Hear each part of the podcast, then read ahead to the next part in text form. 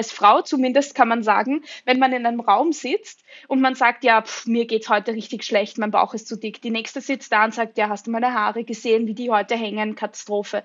Die nächste sagt, ja, also da meine Haut, hast du meine Akne gesehen? Und alle fühlen sich schlecht. So, mir geht's schlecht, dir geht's schlecht, der nächsten geht's schlecht. Dann sitzen Frauen zumindest da und können sagen, ja, pff, dann haben wir wohl ein Problem, dann haben wir wohl ein gesellschaftliches Problem und können drüber reden. Freigeistern, der Podcast für Kinder- und Jugendliteratur. Mein Name ist Christine Knödler.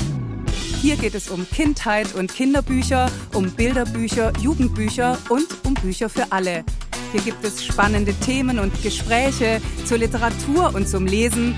Es gibt Buchtipps und manchmal Verrisse. Und hier kommen die zu Wort, die schreiben, zeichnen, lesen. Abwechslungsreich, geistreich, frank und frei. Einfach Freigeistern. Hallo und herzlich willkommen zur 23. Folge von Freigeistern, Freikörpern. Dies ist eine Premiere, denn heute sind wir zu dritt und zwar nicht an einem Tisch, sondern an drei verschiedenen Orten. Wir sind drei Frauen. Elisabeth Lechner sitzt in Wien, Katrin Schorn in Berlin, ich bin in München und ich hoffe, dass alles gut klappt. Und wenn es manchmal ein bisschen hakt, dann seht's uns bitte nach.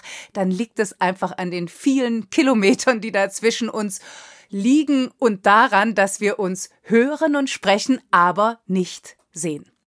Apropos sprechen. Elisabeth, Katrin und ich wollen weiterreden über ein Thema, das in der Luft liegt und wer weiß, vielleicht ja auch in der Literatur. Wir wollen weiterreden über Körperbilder, Körperkult, Normen, Schönheitsdruck, über Body Shaming, Body Positivity und was das alles mit uns macht, mit uns, mit der Gesellschaft, mit der Welt.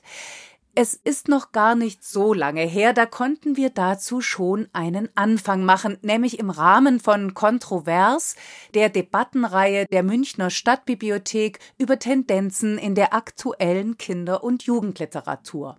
Mein Kollege und Mitmoderator, der freie Lektor Frank Griesheimer und ich kuratieren und moderieren dieses Diskussionsformat inzwischen seit über fünf Jahren, vor einem Monat, am 4. Mai, hieß das Thema zwischen Body Shaming und Body Positivity Körperbilder in Kinder- und Jugendbüchern. Unsere Gäste waren die frisch promovierte Kulturwissenschaftlerin Dr. Elisabeth Lechner und Katrin Schorn, Journalistin und Body Positivity Expertin. Ihr könnt das Gespräch anschauen bzw. nachschauen.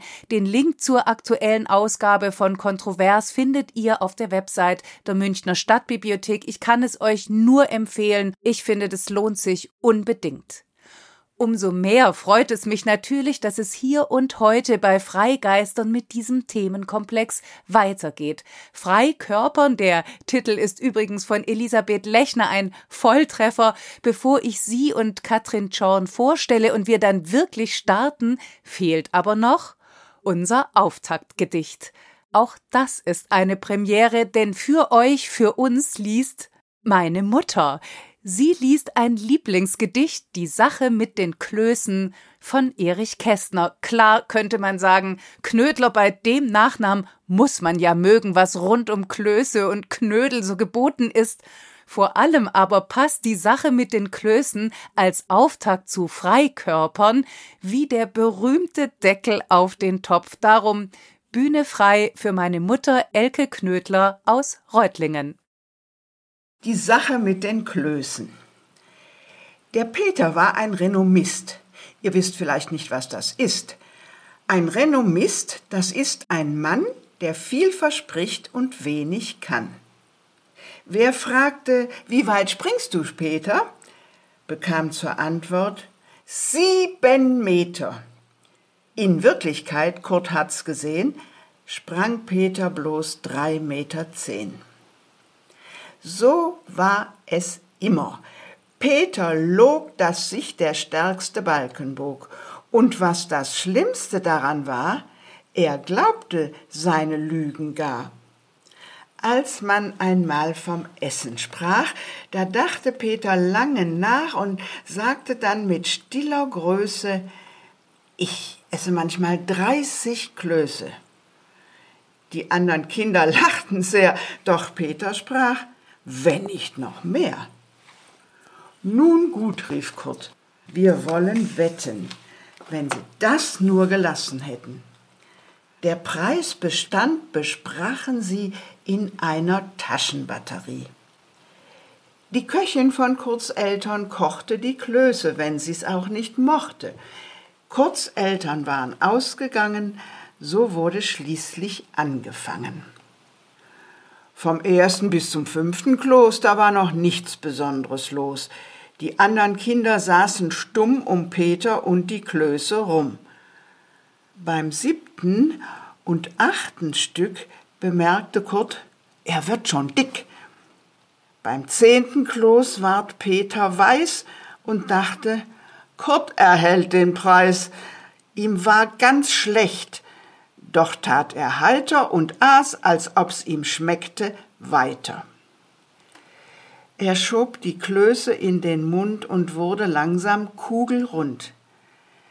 Der Anzug wurde furchtbar knapp, die Knöpfe sprangen alle ab, die Augen quollen aus dem Kopf, doch griff er tapfer in den Topf. Nach fünfzehn Klößen endlich sank er stöhnend von der Küchenbank. Die Köchin Hildegard erschrak, als er so still am Boden lag. Dann fing er grässlich an zu husten, dass sie den Doktor holen mussten. Um Gottes Willen, rief er aus, der Junge muss ins Krankenhaus. Vier Klöße steckten noch im Schlund. Das war natürlich ungesund. Mit Schmerzen und für teures Geld ward Peter wiederhergestellt. Das Renommieren hat zu Zeiten auch seine großen Schattenseiten. Vielen Dank für diesen im wahrsten Sinne des Wortes köstlichen Rückwärtssalto in meine Kindheit, liebe Mama. Vielen Dank dafür, dass du einfach mitgemacht und das Gedicht für uns eingelesen hast. Erich Kästners Die Sache mit den Klößen. Da braucht es keinen Sieben-Meter-Sprung à la Peter zu dem, was uns heute bei Freigeistern beschäftigen wird, nämlich die von außen gesetzten Schönheitsideale und Normen, an denen wir uns beständig messen und messen lassen, und was Body Shaming und Body Positivity mit uns allen machen. Dass auch Kinder und Jugendliche massiv davon betroffen sind, zeigt ein kurzer Blick auf ein paar Zahlen. Die Hälfte der Mädchen und ein Drittel der Jungs zwischen 11 und 17 Jahren bezeichnen sich als unzufrieden mit ihrem Körper.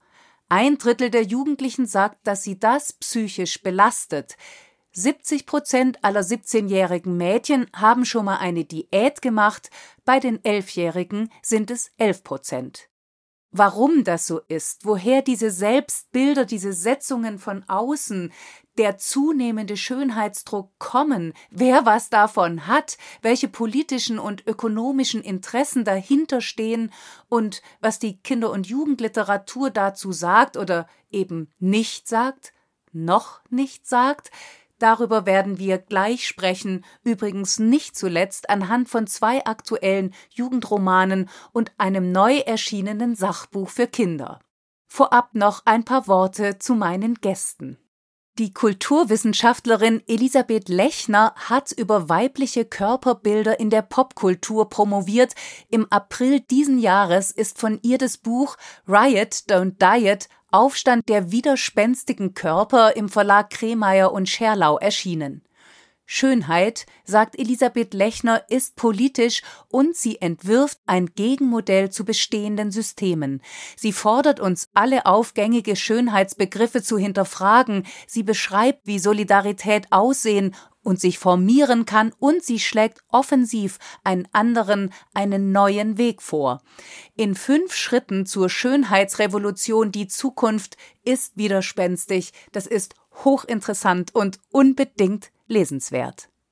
Akademisch und praktisch beschäftigt sich die Journalistin Katrin Zorn mit Body Positivity, mit Körperakzeptanz und wie die vor psychischen und körperlichen Schäden schützt. Sie informiert über die Gefahren von Bodyshaming, sie klärt über die Folgen von Diätkultur, Schlankheitswahn und besonders in den Medien gesetzten Schönheitsidealen auf.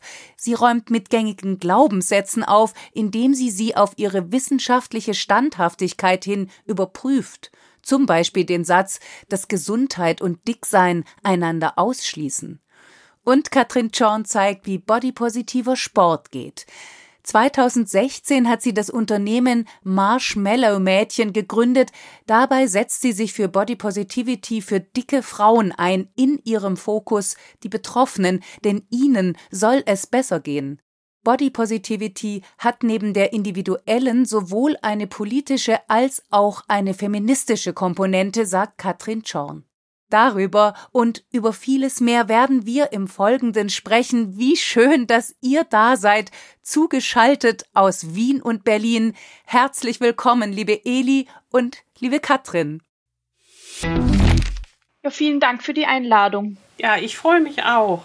Wir springen jetzt in den Freigeistern Fragebogen, der uns erstmal noch zur Literatur und zum Lesen bringt, nämlich zu eurem Lesen.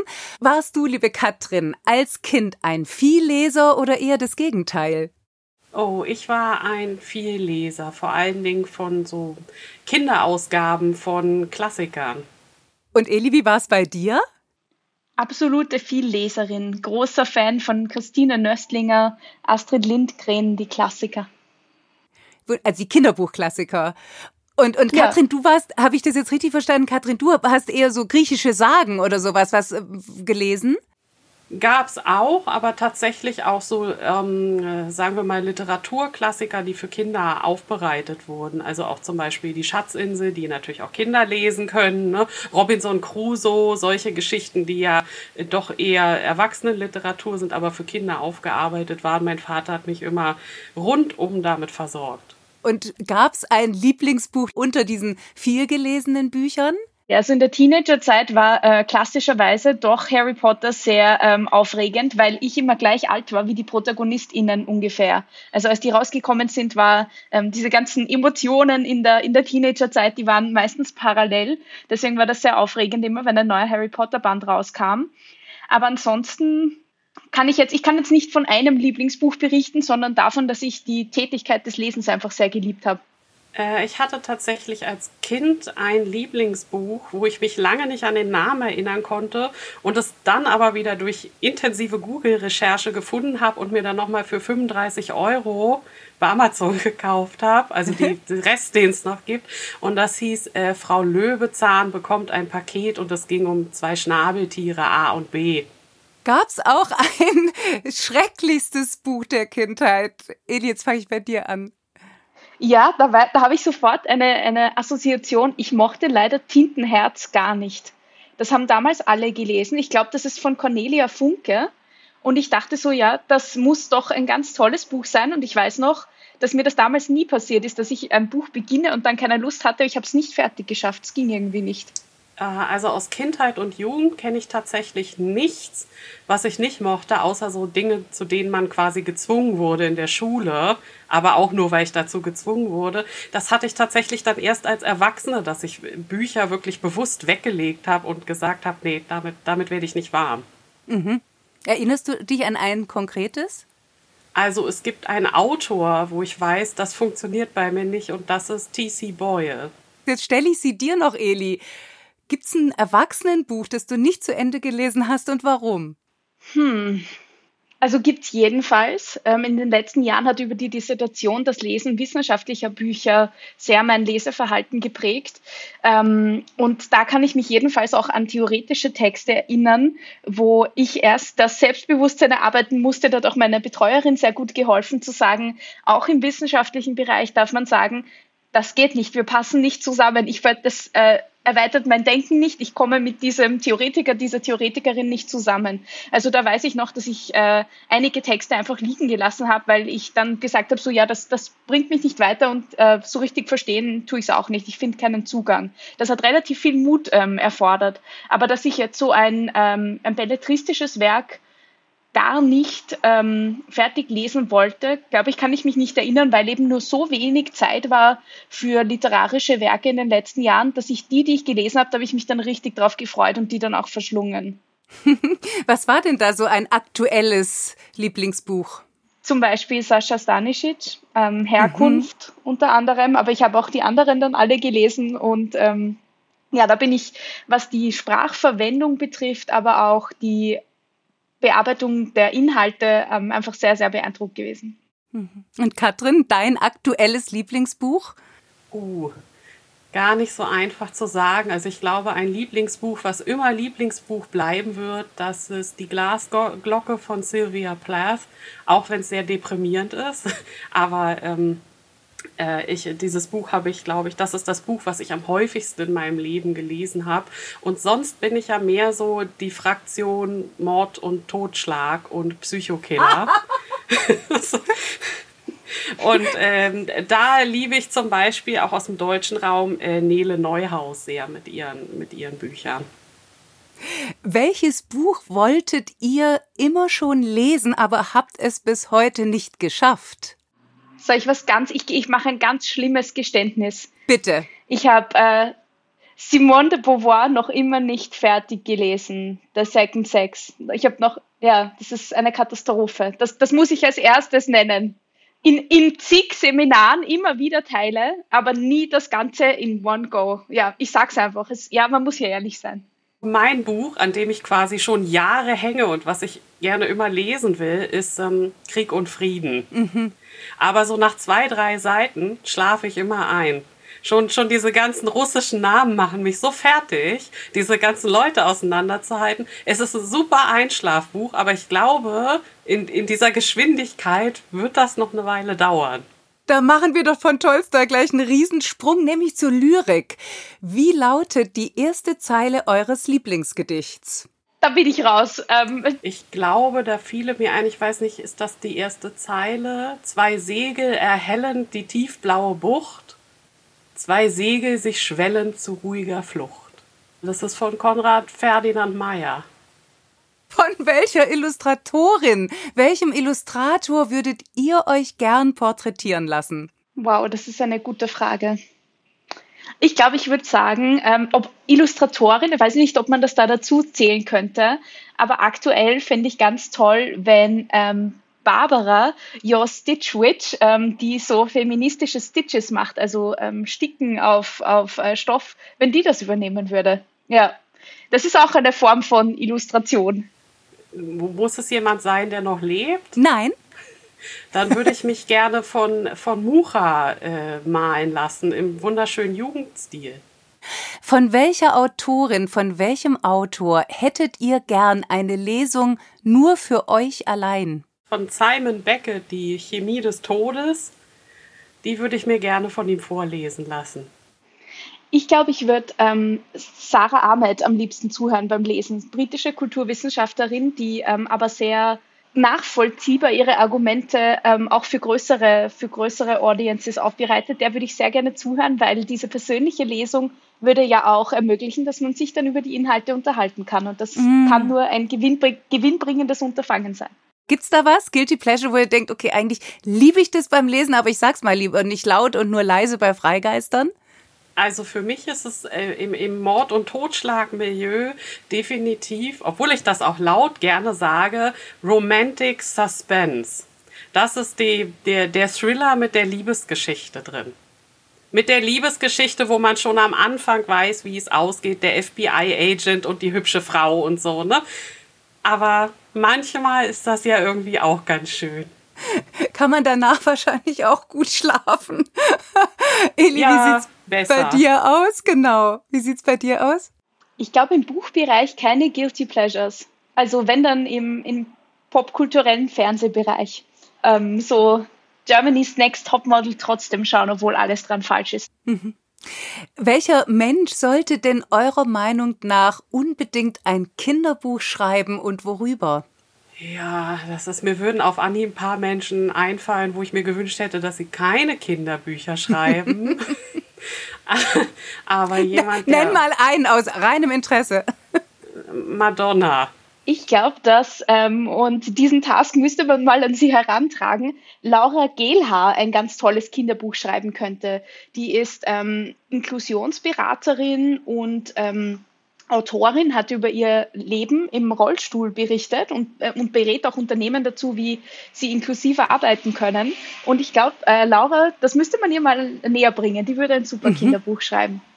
Letzte Frage des Fragebogens. Wenn ihr ein Buch über euch schreiben würdet, wie wäre der Titel? Ich meine, der easy way out hier wäre, dass ich schon äh, ein Buch geschrieben habe und das in gewissen Teilen ja durchaus auch ähm, von, von, mir getragen wird, oder? Also, dass äh, durchaus äh, durch meine Perspektive zusammengehalten wird.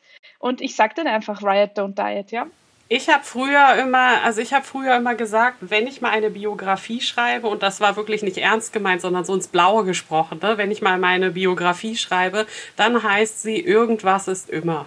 Es ist nun auch schon wieder drei Wochen her, dass wir schon mal über Body Shaming und Body Positivity gesprochen haben, über Körperbilder in der Kinder- und Jugendliteratur. Ich freue mich so, dass wir dieses Gespräch jetzt hier noch etwas fortsetzen können und wollte euch zuallererst mal fragen, wie ihr jeweils überhaupt zu dem Thema gekommen seid. Katrin, vielleicht fängst du mal an. Ähm, ja, ich bin über die eigene Betroffenheit dazu gekommen. Ne? Also ich bin ja äh, eine, eine dicke Frau und ich war auch schon ein, ein moppeliges Kind gewesen und ähm, habe ja am eigenen Leib erfahren, wie es eben ist, als dicker Mensch durch die Welt zu gehen und auch erfahren, wie sehr mich das ähm, ja, kaputt gemacht hat, kann ich jetzt so im Nachhinein sagen. Und ähm, bin quasi auf der Reise meiner eigenen Heilung ähm, dann in, in den Bereich äh, Body Positivity gekommen. Da hast du ja dann unter anderem dich wirklich als Journalistin und Aktivistin sehr stark für gemacht, dass dieses Thema überhaupt ins Bewusstsein kommt. Wie war denn dieser Weg deiner Heilung? Wie ist, welche Stationen gehören da dazu? Ähm, ich denke, angefangen hat es tatsächlich mit, mit Therapie. Also ich habe äh, so eine richtige Sozialphobie entwickelt. Das ist ja eine Form der Angststörung, dass ich wirklich ähm, Probleme hatte, Menschen anzusprechen. Und ähm, thematisch ging es dann in der Therapie, ging es gar nicht um mein Gewicht. Ne? Das ist auch, als dann das Thema Depression kam, dann ging es halt darum. Aber ich, ich habe dann im Laufe der Jahre gemerkt, wie das alles zusammenhängt. Und äh, dass natürlich nicht mein Gewicht daran schuld ist, aber die Art und Weise, wie ich halt im Leben behandelt wurde, aufgrund meines Gewichts und wie ich mich auch selbst äh, dadurch stigmatisiert habe und selbst Vorurteile übernommen habe. Und ähm, das waren quasi, also in die Therapie zu gehen, war äh, ein, ein großer Schritt, der das Ganze ins Rollen gebracht hat. Und übers Internet dann quasi bin ich ähm, dann auf Body Positivity aufmerksam geworden zu einer Zeit, wo das in Deutschland quasi noch gar kein Begriff war. Mhm. Und die, du konntest dann so Kreisläufe wie Diskriminierung von außen und Selbstdiskriminierung zum Beispiel unterbrechen, wenn ich das dann richtig verstehe? Ja, also für mich war es dann tatsächlich, also die erste Erkenntnis war überhaupt zu sehen, ähm, ich bin vollkommen in Ordnung, so wie ich bin. Und auch wenn ich dick bin, habe ich Respekt verdient, ne? bin ich ein, ein wertvoller Mensch, ein wertvolles Lebewesen. Und äh, das macht jetzt auch oft frustrierenderweise den Großteil meiner Arbeit aus, dass ich dicke, dass ich dicken Frauen sagen muss oder sie überzeugen muss, dass sie halt wertvoll sind und dass mit ihnen alles okay ist und sie Respekt und eine anständige Behandlung verdient haben und es verdient haben, nicht beleidigt zu werden. Und äh, das ist eben das, was das mit uns macht, also auch mit, mit uns Betroffenen, mit den dicken Menschen, dass wir ja selber glauben, wenn uns jemand auf der Straße beleidigt, wir hätten es verdient. Mhm, mhm. Und du gibst jetzt quasi diese Erfahrung weiter, wirst aber ständig natürlich auch weiterhin damit konfrontiert, dass es das nach wie vor gibt und dass das, äh, äh um es jetzt mal sehr salopp zu formulieren, ja salonfähig ist, immer noch in Zeiten, wo vieles andere sehr zu Recht genauer angeschaut äh, wird und wo der Versuch da ist, Menschen eben nicht zu verletzen, scheint es ja bei den Body äh, Shaming immer noch zu, zu, also irgendwie zumindest mal nicht so geahndet zu werden. Eli, wie war denn das bei dir? Du hast ja nun vorher schon dein Buch erwähnt, ähm, Riot Don't Diet. Ich finde das einen super Titel, der aber gar nicht so. Wie würdest du den übersetzen? Der Untertitel ist ja Aufstand der widerspenstigen Körper und der soll das ein bisschen ausdrücken. Also sozusagen die Widerständigkeit in den Vordergrund stellen und nicht dieses sich nach Normen ausrichten. Also der Aufstand statt der Diät. Mhm, genau, also die Diät heißt, ich, ich, ich übernehme, was mir von außen als schön oktroyiert wird, verinnerliche das, merke womöglich schon gar nicht mehr, ähm, wie ich da manipuliert werde. Und dagegen hast du angeschrieben, angeforscht. Hat dich die Thematik auch schon vorher beschäftigt? Ja, jedenfalls, aber ich glaube, ich habe erst im Prozess des Schreibens meiner Dissertation verstanden, dass das durchaus auch eine Beschäftigung mit meiner eigenen Geschichte ist. Also meine Auseinandersetzung mit dem Thema hat 2015 begonnen, weil ich mir da gedacht habe, was machen diese unter Anführungszeichen ekligen, als eklig bezeichneten weiblichen Körper im Herzen der Popkultur? Wo kommen so Texte wie Feuchtgebiete von Charlotte Roach her? Wie kann es sein, dass eine Fernsehserie wie Girls so erfolgreich ist, der Lina Dunham mit ihrem absolut nicht Hollywood-Körper mitspielt, die Hauptrolle spielt und ganz neue Auseinandersetzungen mit dem Thema Körperlichkeit eigentlich zeigen kann und darf für so ein, für so ein großes Publikum. Und ähm, ja, und dann bin ich dieser Frage auf die, auf die Schliche gegangen und zuerst sehr abstrakt und sehr über, ähm, über, über Ekel, über Scham, über ähm, theoretische Zugänge und habe dann im Laufe des Schreibens dieser Arbeit äh, verstanden, dass das, glaube ich, so ähnlich wie auch Katrin gesagt hat, schon auch eine Reise zu mir war und eine äh, Beschäftigung mit Themen, die mich auch, ähm, die vermutlich jede Frau und auch queere Menschen ihr Leben lang beschäftigen und mich eben auch dahingehend, weil ich ähm, ein dicker Teenager auch war und ähm, sicherlich auch nicht nur positive Erfahrungen gemacht habe, was das betrifft dieses Body Shaming, wenn man sich damit noch nicht befasst hat und auch der Begriff Body Positivity, wie kann man die erklären? Wie, wie, wie, was heißen die und wie fühlen die sich an, Katrin? Ähm, Body Shaming bedeutet letztlich nichts anderes, als jemand anderen aufgrund seines Aussehens herabzuwürdigen, abzuwerten. Das betrifft natürlich nicht nur dicke Menschen, aber durch die ist es quasi bekannt geworden, sondern auch jede andere Form von, von äh, körperlicher Abwertung. Und Body Positivity ist äh, die Körperakzeptanz und äh, Respekt gegenüber allen Körpern zu haben. Also quasi das, der Gegenentwurf zum Body Shaming, dass alle Körper äh, Respekt verdient haben und respektvoll behandelt werden sollten. Ist es dann damit, wir, wir sprechen natürlich in dem Zusammenhang von Verletzung, von Schmerz, von Herabsetzung, also auch von, von einem persönlichen und psychologischen Reagieren auf das, was einem da entgegengebracht wird. Ist es auch eine, eine hat es auch eine politische Dimension, Eli? Und wenn ja, wo liegt sie?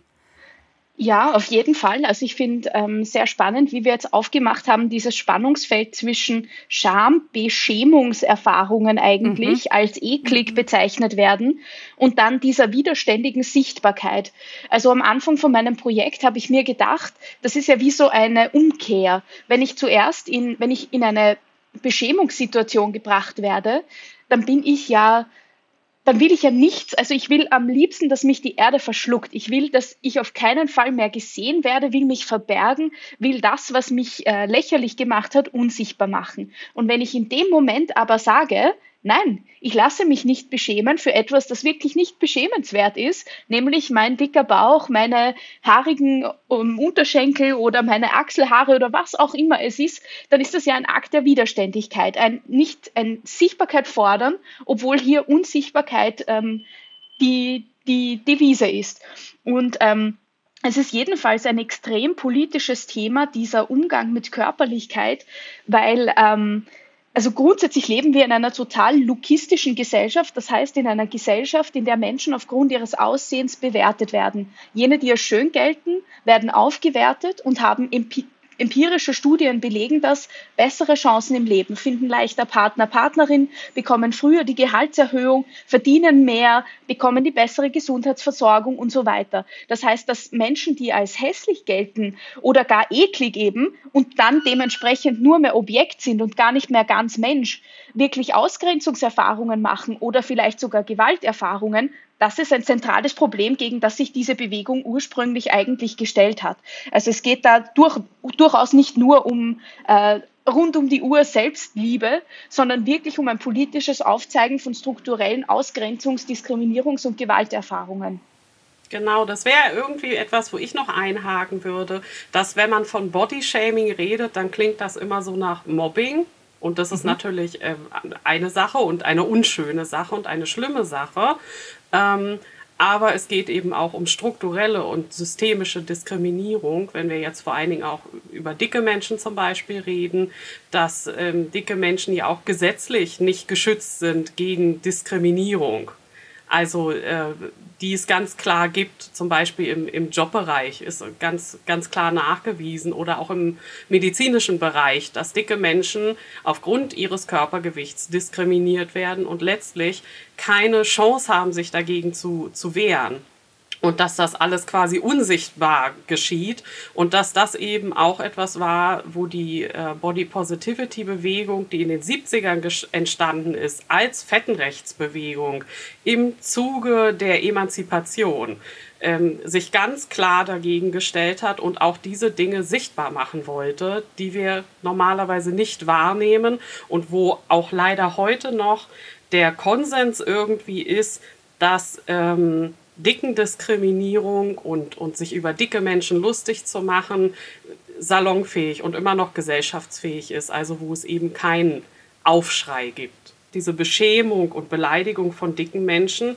hat ja quasi ihren Ursprung darin, dass wir sagen, dicke Menschen sind ja selber schuld. Also die haben sich das ja selber angetan und deshalb dürfen wir die jetzt auch schlecht behandeln.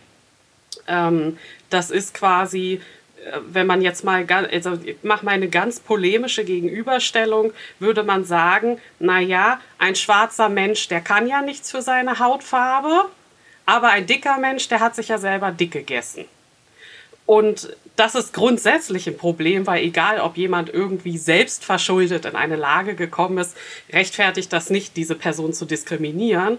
Und auf der anderen Seite auch, dass wir heute wissen und dass es wirklich wissenschaftlich auch nachgewiesen ist, dass dicke Menschen nicht an ihrem Gewicht schuld sind. Also da spielen ganz andere biologische, psychische, psychosoziale Dinge eine Rolle. Und das ist nichts, wo, wo das Wort Schuld auftauchen sollte. Gleichzeitig gibt es Studien, das könnte man hier äh, hinzufügen, die belegen, dass wenn ähm, Probanden in einem Test wissen, dass dicke Menschen ganz oft versucht haben und mit ganz großen Entbehrungen irgendwie ihr Körpergewicht zu reduzieren, dann gingen die äh, Ekelzuschreibungen zurück. Das heißt, wenn man wusste, naja gut, die bemüht sich eh so die Person, ähm, dann, dann, war's, dann war sie plötzlich weniger eklig. Also was sind das für fürchterliche Zuschreibungen? Und ich finde, man könnte äh, Katrins Katrins Aufzählung noch hinzufügen, dass nicht nur äh, die Biologie hier eine Determinante ist, sondern auch das gesamte, also psychosozial hast du es genannt, das gesamte Setting, in dem ein Leben, in dem ein Leben stattfindet. Denn wer hat Zeit, ähm, stundenlang in der Woche seinen Körper nach Idealen zuzurichten? Wer kann sich gesunde Ernährung leisten? Wer hat Zeit, die frisch zu kochen? Also das sind äh, immer die, die besonders viel Kapital und Ressourcen zur Verfügung haben, während jene, die schon mit drei Jobs versuchen, sich irgendwie über Wasser zu halten und kaum wissen, wie sie die Miete bezahlen sollen, natürlich sehr viel weniger Chance haben, ähm, durch diese Schönheitsarbeit, die ja auch extrem viel kostet und extrem viel Zeit in Anspruch nimmt, überhaupt ihren Körper so zu verändern. Also da muss muss man sagen, dass die, die Chance auch auf dieses Eingreifen ähm, und dieses Verändern der eigenen Optik, die sind ja auch nicht gleich verteilt. Und es kommt hinzu, dass das eben auch einfach nicht funktioniert. Ne? Also wir haben, kein, wir haben keine Gewalt über unser Gewicht. Da sind die Gene, die legen unser Gewicht fest. Und der einzige Grund, warum Menschen wirklich so enorm zunehmen und abnehmen und wieder zunehmen, das ist, weil wir eingreifen in dieses System und eben äh, durch diesen Zwang abnehmen zu müssen, weil dicke Menschen dürfen ja nicht einfach dick sein, aus welchen Gründen auch immer, äh, anfangen, äh, Diäten zu machen, runterzuhungern, extrem Sport zu machen. Und das bringt das ganze System so auseinander, dass wir heute wissen, dass ähm, eine Diät ein sehr ähm, sehr sicheres Vorhersageelement ist, um zu sagen, ob eine Person in Zukunft zunehmen wird. Also dass Menschen, die Diäten machen, langfristig gesehen dicker werden.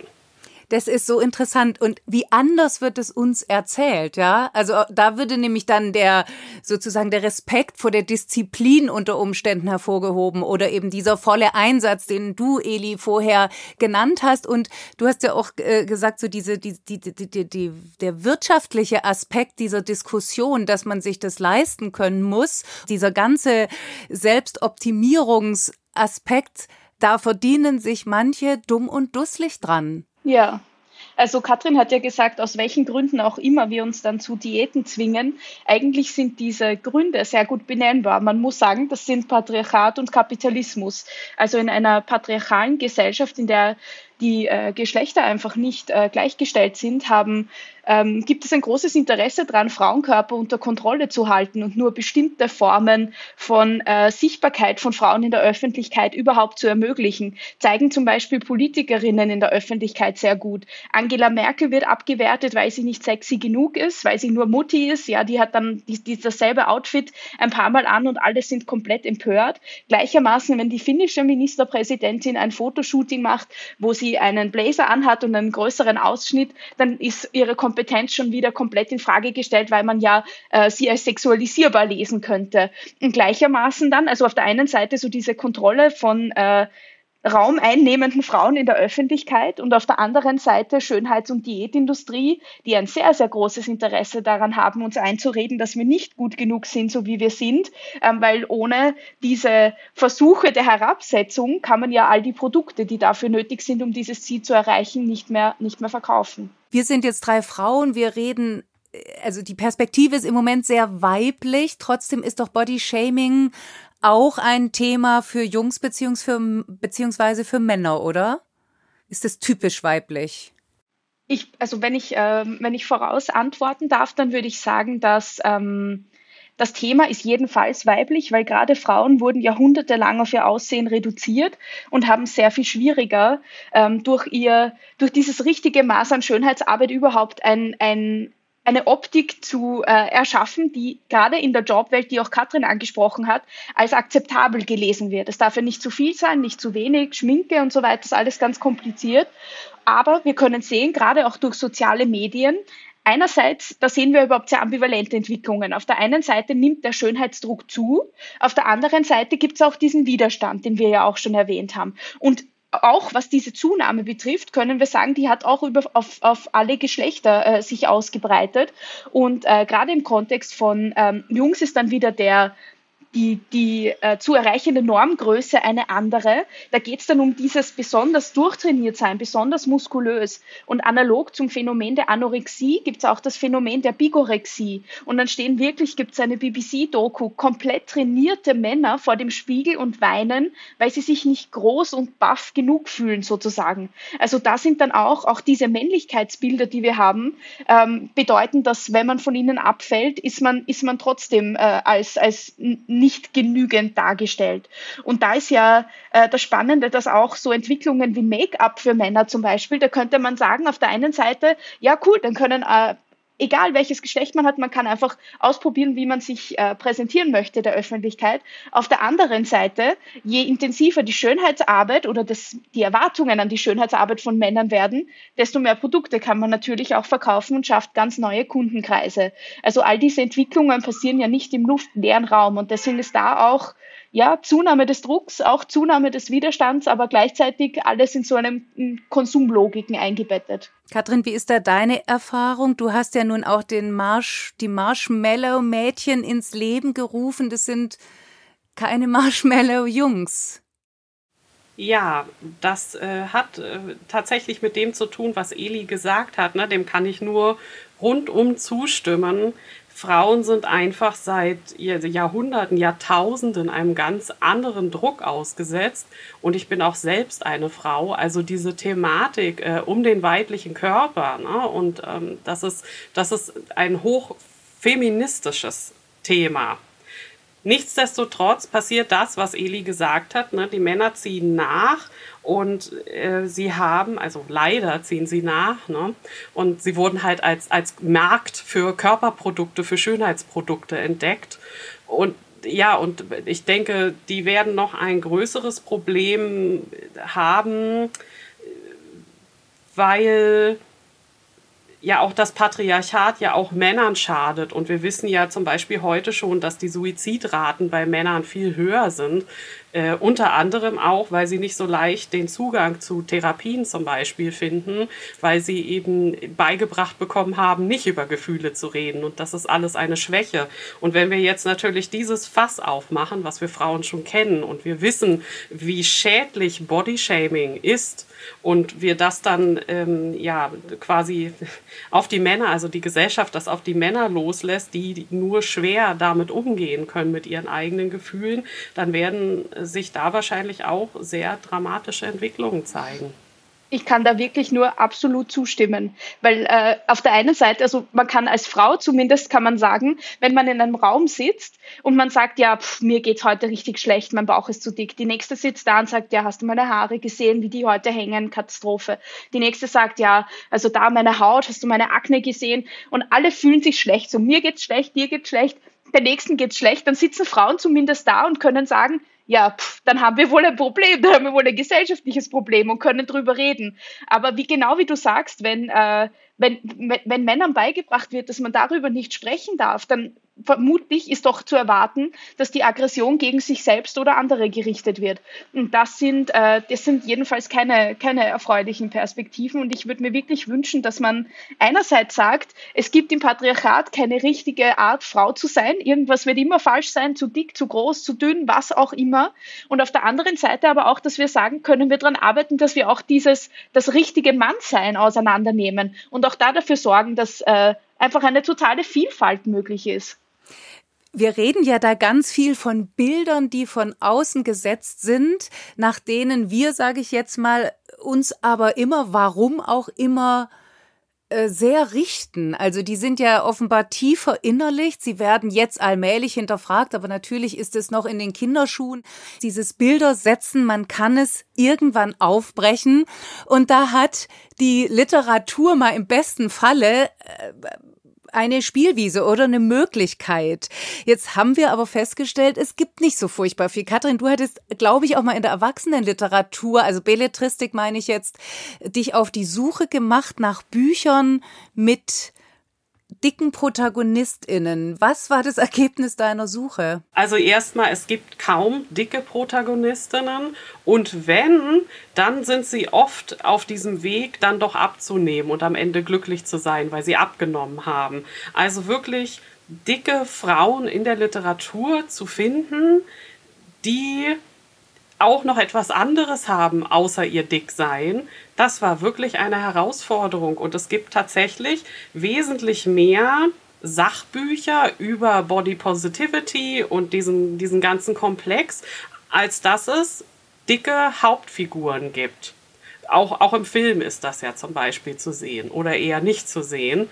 Und das war doch, also sich auf diese Suche zu begeben, war tatsächlich doch echt frustrierend wenn man diese Charaktere dann trifft, dann ist es ja ganz oft so, dass man so die dicke Sidekick-Freundin hat, oder? Also, dass so die klassischen Bilder sind so, dicke Person fällt hin, dicke Person wird ausgelacht, haha, ähm, und hat nie, hat eigentlich keine eigene komplexe, keine eigene komplexe Persönlichkeit. Also ich bin froh, dass wir mittlerweile schon Sichtbarkeit bekommen, auch für äh, Menschen einfach in Körpern, die wir bislang nicht gesehen haben aber es ist einfach wirklich noch ein, ein ganz weiter Weg zu gehen. Und auch da muss man sagen, da spielen natürlich auch Marktlogiken mit. Da kommen dann, äh, da muss man überlegen, und das ist eben ganz, das ist wirklich der Grund, warum ich ganz oft sage, dass Sichtbarkeit nicht reicht und wir echte Teilhabe brauchen. Weil wer entscheidet denn über die Bilder, die wir sehen im Fernsehen, in den Filmen, die wir, die Charaktere, die wir bekommen in den Büchern? Naja, da gibt's ganze Redaktionen, die dann sagen, nein, ein Buch über eine dicke Protagonistin, die, weiß ich nicht, Teenager Troubles hat, das verkauft sich nicht. Na gut, mit der können wir aber nicht da jetzt im Rollstuhl und so. Ähm, und das sind eben, das ist dann eben der Grund, warum es nicht nur darum gehen soll, dass wir diese Menschen sehen, sondern dass sie selber in diesen Redaktionen sitzen und auch mitbestimmen können, welche, ähm, welche Geschichten wir als Gesellschaft erzählen. Und deswegen denke ich wirklich, dass so, dass wir dringend so Teilhabe fordern sollten. Und wir hatten ja auch darüber gesprochen oder uns die Frage gestellt, ob man wissen muss in so einem Fall, worüber man schreibt, wie sich das anfühlt. Also das, was du, Katrin, vorhin beschrieben hast, wie sich das anfühlt, wenn man eben diskriminiert und beleidigt wird, wenn es einem schlecht damit geht, wenn man auch psychisch daran zu leiden beginnt.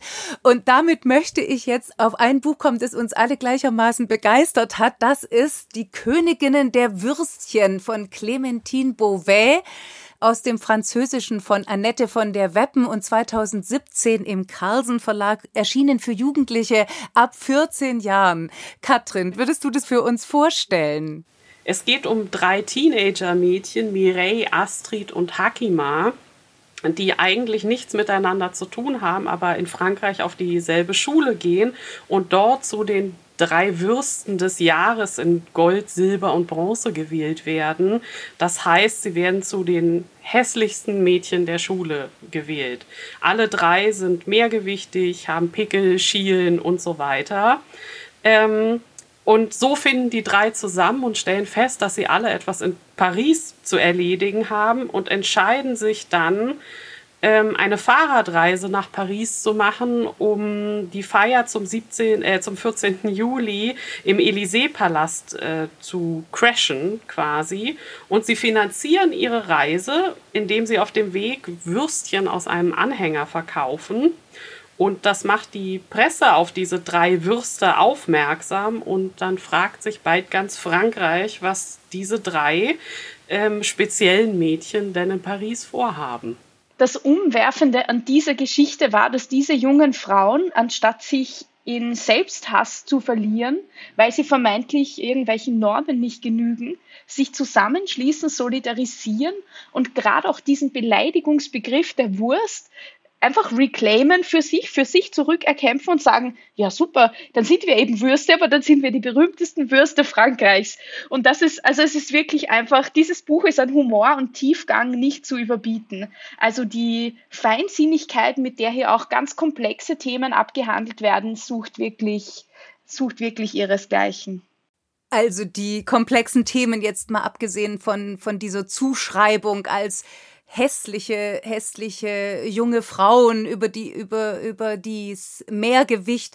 Dann natürlich, es, es fährt da noch ein Bruder mit, der ist kriegsversehrt. Also wir haben den Terror des Krieges, wir haben die Netzhetze, wir haben den Schönheitsterror, wir haben die Geschichte, denn sie landen einmal in einem Schloss an wo eine sehr alte Dame ihre Familiengeschichte erzählt, wo es eben auch sehr extrem um Diffamierung und Schikane ging.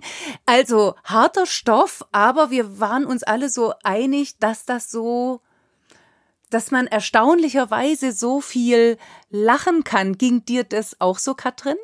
Ja, es war ein wundervolles Buch und ich glaube, ähm, das ist zum größten Teil der Protagonistin Mireille zu verdanken, die ja die Erzählerin im Buch ist und die das alles mit einem Humor, einem Galgenhumor teilweise äh, berichtet und die auch ganz massiv dafür verantwortlich ist, dass diese Umdeutung eben dieser, dieser Würste stattfindet.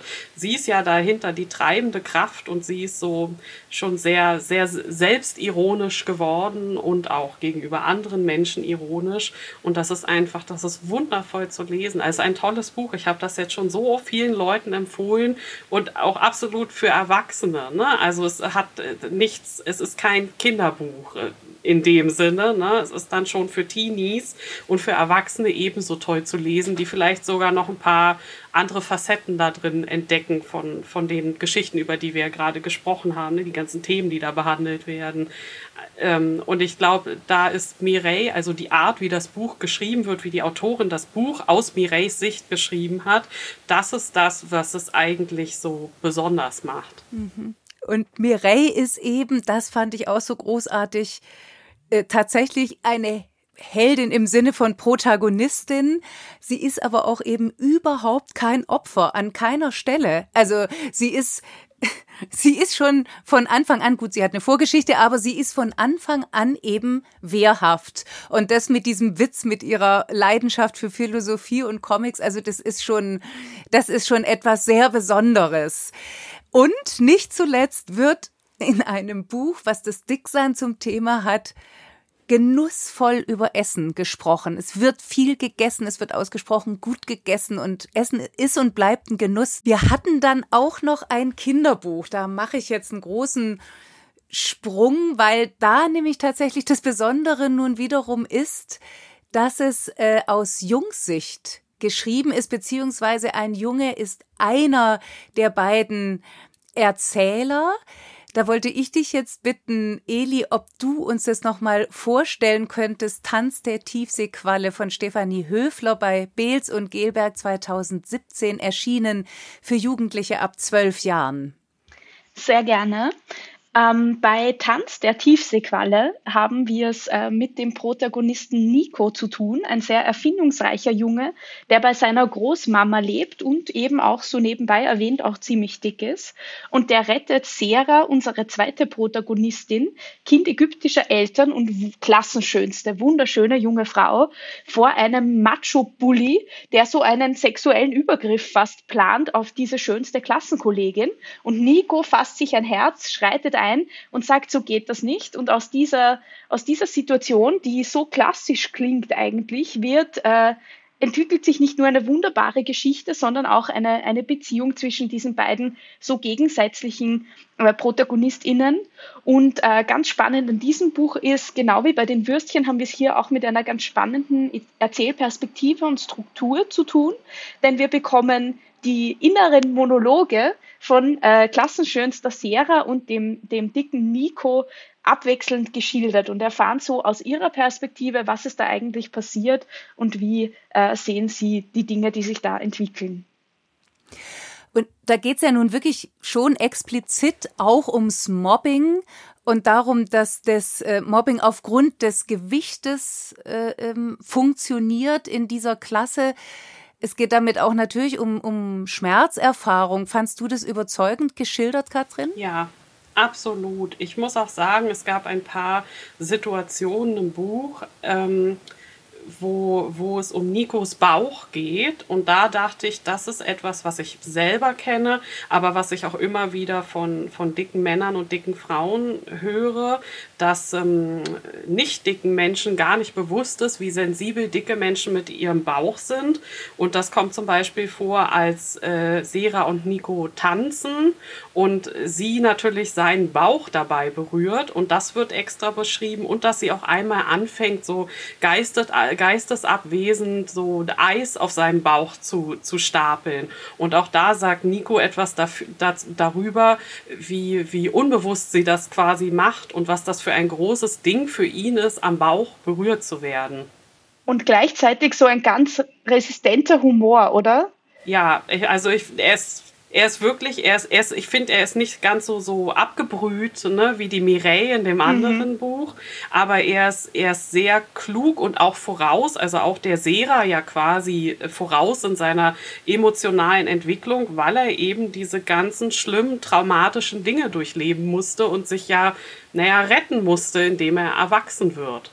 Und dadurch eben auch eine Reife hat bereits, von der du, Katrin, auch immer wieder äh, äh, gesprochen hattest, die halt ebenfalls glaubwürdig und wahrscheinlich tatsächlich auch realistisch ist.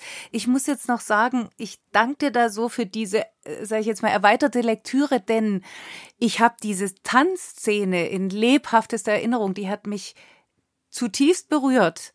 Aber ich habe mir diese Szene mit dem Bauch, die ist mir nicht so intensiv in Erinnerung geblieben, weil ich das wahrscheinlich so selber einfach nicht kenne. Und da ist es so zu, zu bestätigt zu kriegen, mit was für einer Sorgfalt und Genauigkeit und mit einem Einfühlungsvermögen und eben Respekt, die Stefanie Höfler da geschrieben hat, das ist was, was sich bei mir hat sich sozusagen eher subkutan mitgeteilt und durch dich weiß ich jetzt warum.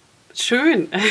Das meine, also das sind, das meine ich auch mit, dass diese Erfahrungen oft so unsichtbar sind, ne? weil uns, weil das vielen Menschen zum Beispiel dann gar nicht bewusst ist, wie, wie dicke Menschen, wenn man da sich irgendwo vorbeiquetschen muss und versucht den Bauch, bloß nicht, dass jemand an den Bauch kommt. Der Bauch ist ja das, das große Ding quasi, ne? Am Bauch stößt sich ja irgendwie alles und dass das hier in, in ein paar Szenen wirklich vorkommt, wo, wo Nico, also wir, wir sehen ja, wir hören, lesen seine Gedanken, wo er eben äh, genau das, diese Situation anspricht, wo, wo Sera in irgendeiner Form seinen Bauch berührt. Was haltet ihr von dem Ende? Ich war extrem erleichtert, dass es diesen Ausgang genommen hat.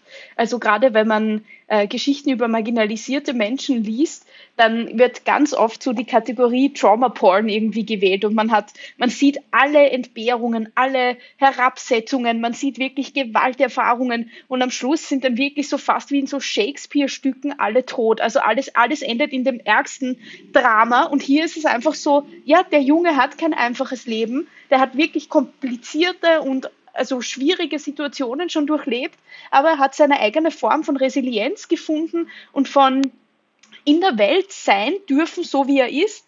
Und am Schluss darf er auch mal rauskommen, dass weil er einfach so ein schlauer, netter, lieber Junge ist, er durchaus auch eventuell, das wissen wir nicht genau, aber durchaus auch eventuell in Frage kommen könnte für diese wunderschöne Sera. Und ähm, ja, ich finde da auch so wie die, wie die Geschlechterrollen in dem Buch beschrieben werden und wie diese Zuschreibungen auch wechseln. Also Sera so als diese forsche, aktive, Nico, der als nach außen hin viel zurückhaltender gilt, gilt und auch präsentiert sich, aber dann in manchen Situationen, wenn er genügend Mut hat, auch sich ganz, wo er sich so dreht auf der Wiese und so ganz äh, ganz sprüht vor Energie eigentlich und gar nicht weiß, wohin mit all seinen Ideen und seinen äh, Erfindungen, die bisher niemand hören wollte.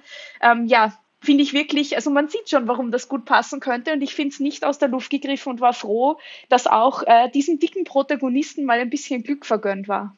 Und es geht ja, also was ich sehr spannend fand, ist, dass ähm, er dadurch ja auch einfach eine charakterliche Tiefe bekommt. Also wir, ha wir haben ja darüber gesprochen, ne? oft sind es nur Sidekicks und die definieren sich durch ihr Dicksein. Und ähm, das ist hier natürlich auch ein Thema. Er wird ja auch definiert durch durch sein Dicksein, von außen hauptsächlich. Ähm, und dadurch, dass, dass das Ende eben nicht dieses, dieser Drama-Porn ist, ne? dieses am Ende sind irgendwie alle tot und es wird alles ganz furchtbar, wird auch einfach erlaubt, dass diese dicke Person einen Charakter haben darf, der über Dicksein hinausgeht. Und deshalb finde ich das Ende tatsächlich auch so schön. Und was Eli sagt, ne, dass wir auch es offen halten, ob, ähm, ob Nico nicht dann irgendwie doch für, für Sera in Frage kommt. Auf jeden Fall in einer Freundschaft, die sich da entwickelt. Und da wird ja dann auch noch ganz nebenbei über, äh, über verschiedene Schönheiten oder verschiedene Begriffe von Schönheit nachgedacht. Das ist ja auch ein Gedanke, den man einfach sich mal öfter erlauben könnte, die messbare, von wem und nach welchen Kategorien auch immer gesetzte, der messbare gesetzte Schönheitsbegriff ist eben ein gesetzter. Es könnte auch andere geben. Damit möchte ich jetzt noch ganz kurz zum unserem dritten Buch kommen. Das ist ein Sachbuch. Katharina von der Garten, Anybody, dick und dünn und Haut und Haar. Das große ABC von unserem Körper zu Hause, illustriert von Anke Kuhl, bei Klett Kinderbuch erschienen, für Kinder ab acht Jahren. Ich finde, dass bei diesem Buch sich das Ganze, was wir jetzt gesprochen haben, nochmal so schön bündelt, weil dieses Buch, wie es im Klappentext so schön heißt, von all dem handelt, was uns rund um unseren Körper beschäftigt und interessiert. Hier geht es um andere Themen, um komplexe tatsächlich auch in Bezug aufs Körperbewusstsein und auf Körperbilder. Der Zutritt erfolgt übers ABC. Und um da mal ein paar Begriffe zu nennen, kommt, geht es von A wie alt über B wie behindert oder B wie Brüste, C wie Challenge, D wie divers, E wie einmalig, H wie hässlich und schließlich bis Z wie zu dick, zu dünn oder eben zu Hause, dass das aufgeht, dass die Aufklärung und dieses aufmerksam machen auf mehr Achtsamkeit, auf Akzeptanz etc., dass das aufgeht, dass es, wie ich finde, unter die Haut geht und aber auch ganz oft zum Lachen bringt. Daran sind die wie immer fulminanten Illustrationen von Anke Kuhl in Anführungszeichen schuld, denn die sind witzig, mutig, klug und machen das Buch zu einem Blickfang und Augen öffne und mir ging's so, wenn man mir geht's immer wieder so, wenn man das Buch wie so eine Art Daumenkino relativ schnell durchblättert, dann sieht man eben schon auf den ersten Blick, unsere Gesellschaft ist divers und das Buch zeigt wie auch immer du dich fühlst, wie wohl oder unwohl in deiner Haut, du bist ganz bestimmt nicht allein. Ich war ähm, wirklich sehr, sehr begeistert davon, weil ich finde, gerade dadurch, dass diese Figuren so quirky sind irgendwie so. Sie sind nicht sofort zugänglich. Man hat eine gewisse, es sind jetzt nicht so klassische Disney, große Augen, überzeichnete ähm, Figuren, sondern so, es gibt eine gewisse Friktion. Da ist manchmal so, hm, was ist da jetzt los? Ähm, und ich glaube, gerade durch diesen nötigen zweiten Blick eröffnet sich auch ein, ein neuer Blick auf das ganze Thema Schönheit und Körperlichkeit.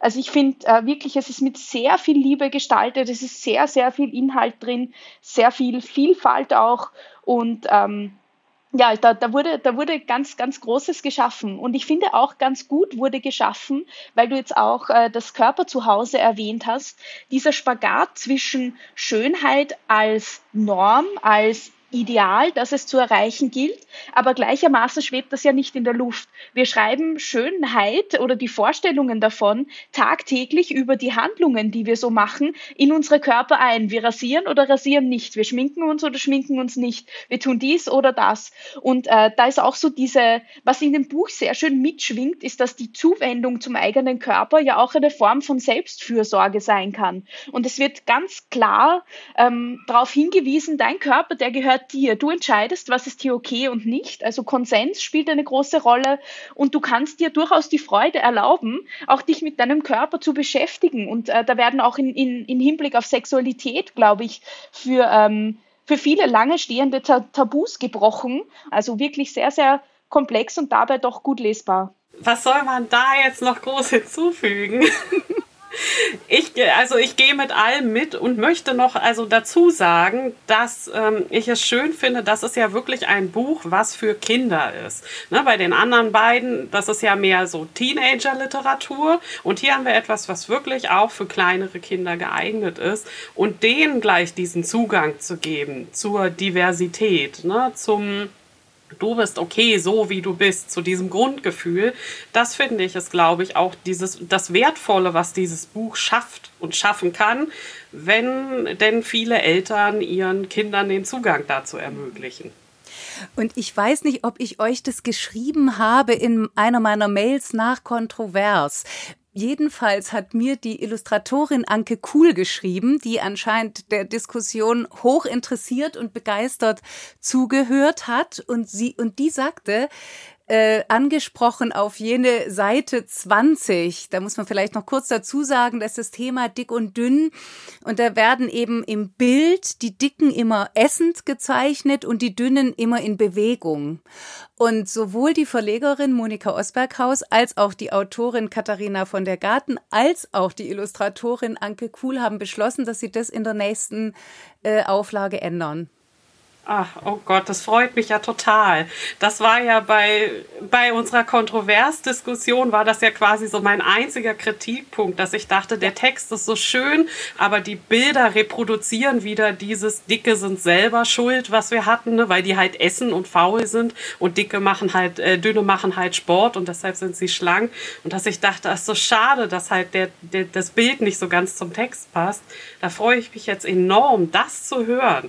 Ich laufe mhm. mal rum und sage, ich möchte die Welt verändern und die Leute lachen. Und hier hatte ich jetzt gerade so das Gefühl, hier, ich habe was verändert. Ne? Ja. Ich habe darüber ja. erzählt und daraufhin haben die richtigen Leute zugehört und sich das auch zu Herzen genommen. Also es macht mich ungleich, es berührt mich wahnsinnig, ja. Und das sind für mich tatsächlich auch so Gespräche, wie wir sie jetzt führen, weil sie einem die Augen öffnen, manche Dinge sieht man nicht oder um etwas genau zu sein, sehe ich dann nicht und bin dann immer überaus dankbar, wenn, äh, wenn ich das ja, wenn, wenn, wenn da mein Horizont eben tatsächlich auch erweitert wird. Wie wichtig ist es denn, dass man mit diesen ganzen Themen wirklich auch früh anfängt? Ganz, ganz wichtig. Also ich glaube, man kann äh, auch später noch diese Denkfenster aufstoßen, die du jetzt so quasi angesprochen hast.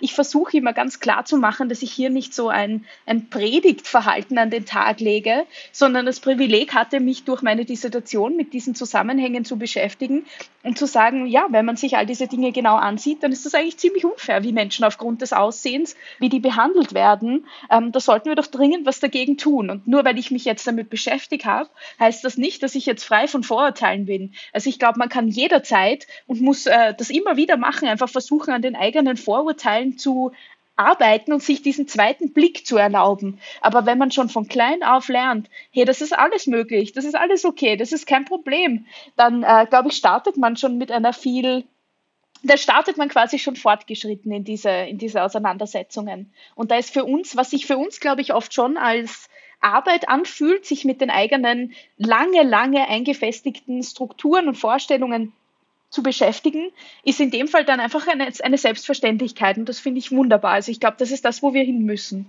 Ich finde, dann kann man nämlich sagen, wie wichtig das ist, dass Kinder schon früh daran geführt werden, weil das ist ja die nächste Generation. Und wenn die aufwächst mit so einem, ich bin anders oder du bist anders, aber das ist vollkommen okay, dann verändert das ja auch die Erwachsenen, die eben daraus irgendwann entstehen. Und das verändert dann letztlich die Welt und wie die Welt funktioniert ich wollte auch äh, hinzufügen, dass über die Kinderbücher ja durchaus auch die Erwachsenen sehr viel lernen. Das darf man ja nicht, also man erreicht ja zwei äh, verschiedene Publikums, was ist der Plural hier? zwei verschiedene Zielgruppen ähm, auf einmal, oder? Und äh, auch wenn Erwachsene, dass ich mein laut vorlesen, ist ja ein sehr intimer Prozess auch und einer, wo man sicherlich konzentriert sein muss und bei der Sache. Also ich glaube, dass man da diese Bilder lassen niemanden kalt. Entweder die sprachlichen in den beiden Büchern, die wir besprochen haben, oder die wirklich äh, die wirklich äh, illustrierten. Also ich glaube, dass da auch in den, in den Elternköpfen ganz viel passiert. Das zumindest wäre ein, ein riesengroßer Wunsch. Äh, Eli, hattest du, äh, hattest du schon Reaktionen, wo du sagst, damit habe ich überhaupt nicht gerechnet? Im Guten wie auch, ich weiß es nicht, vielleicht im Schlechten? Zu Riot Don't Diet? Ähm, das ist eine sehr gute Frage. Bisher war es eigentlich sehr wohlwollend. Ich, ich war eigentlich auf viel, viel mehr, äh, viel, viel mehr negative Auseinandersetzungen gefasst. Und bisher war es, also wenn man so wirklich in Kommentarspalten unter Interviews oder so, da gibt es immer Kommentare, die muss man halt, da, da waren die Klassiker dabei sozusagen. Also da wird ja ähm, Fettleibigkeit, ein sehr medizinisch äh, schwieriger Terminus, der würde da promoted und äh, also man kann doch nicht alle retten und lauter solche, möchte da gar nicht zu so viel reproduzieren, aber abgesehen von diesen ähm, von diesen ohnehin erwartbaren Kommentaren war es eigentlich wirklich sehr wertschätzend. Und was mich extrem gefreut hat, ist, dass auch ganz, ich hatte vor kurzem eine Diskussion mit ganz jungen, äh, ganz jungen ähm, vor allem Mädchen, ja, also so, ich glaube 16 bis 20 ungefähr im Rahmen von so einem Literaturhaus und äh, Talk irgendwie. Und die haben gemeint, ja, es war richtig wie so ein Krimi, weil sie haben irgendwie Worte dafür bekommen, was sie tagtäglich erleben. Das fand ich sehr, sehr schön. Also das war sehr überraschend, dass auch so wirklich Leute, die so viel auf äh, TikTok unterwegs sind, auf Instagram und die von, also wo ich, wo ich, die, die sich ohnehin schon so medienkompetent präsentieren, die sagen so, boah, das war mir überhaupt nicht bewusst. Ich habe gewusst, das stört mich, aber jetzt kann ich den Finger drauflegen und das, das mhm. hat mich schon sehr gefreut. Und den Finger drauflegen und davon erzählen und sichtbar machen, das ist sicher was, was wir jetzt hier ganz wunderbar gemacht haben und was halt die Literatur auch kann.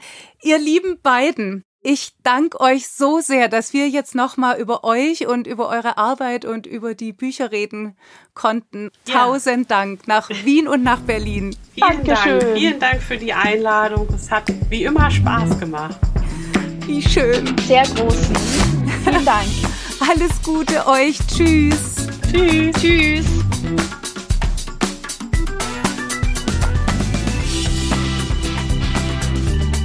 Für unsere Rubrik Vorlesen habe ich den neuen Jugendroman der Münchner Autorin Margit Ruhle ausgesucht.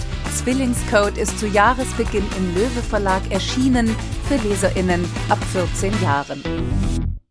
Der Roman spielt in München im Jahr 2058. Vincent ist 17, seine Mutter ist verschwunden, sein Vater ist Maler, doch die Bilder will niemand haben. Vincent ist eine Doppel-C-Seele, damit ist er, was seine soziale Stellung anbelangt, ganz weit unten. Er darf nicht studieren, stattdessen repariert er heimlich mechanische Haustiere und landet auf unglaublich spannenden Umwegen in der sogenannten Simulation. Das ist eine virtuelle Welt, in der alle Gegenstände ein digitales Leben führen und es kann ich sagen, ohne zu viel zu verraten, sich ungeheuer verselbstständigen werden. Dieser Zwillingswelt liegt ein Zwillingscode zugrunde, den muss Vincent finden, denn die Welt steht auf dem Spiel. All das ist großartig und klug ausgedacht und aufgeschrieben von Margit Ruhle, atemlos spannend und hochaktuell, denn die Welt von morgen ist gar nicht so weit weg von unserer Welt. Einen Zusammenschnitt des Roman Anfangs wird die Schauspielerin Wibke Puls nun lesen. Eines verschneiten grauen Morgens bekommt Vincent sehr merkwürdigen Besuch.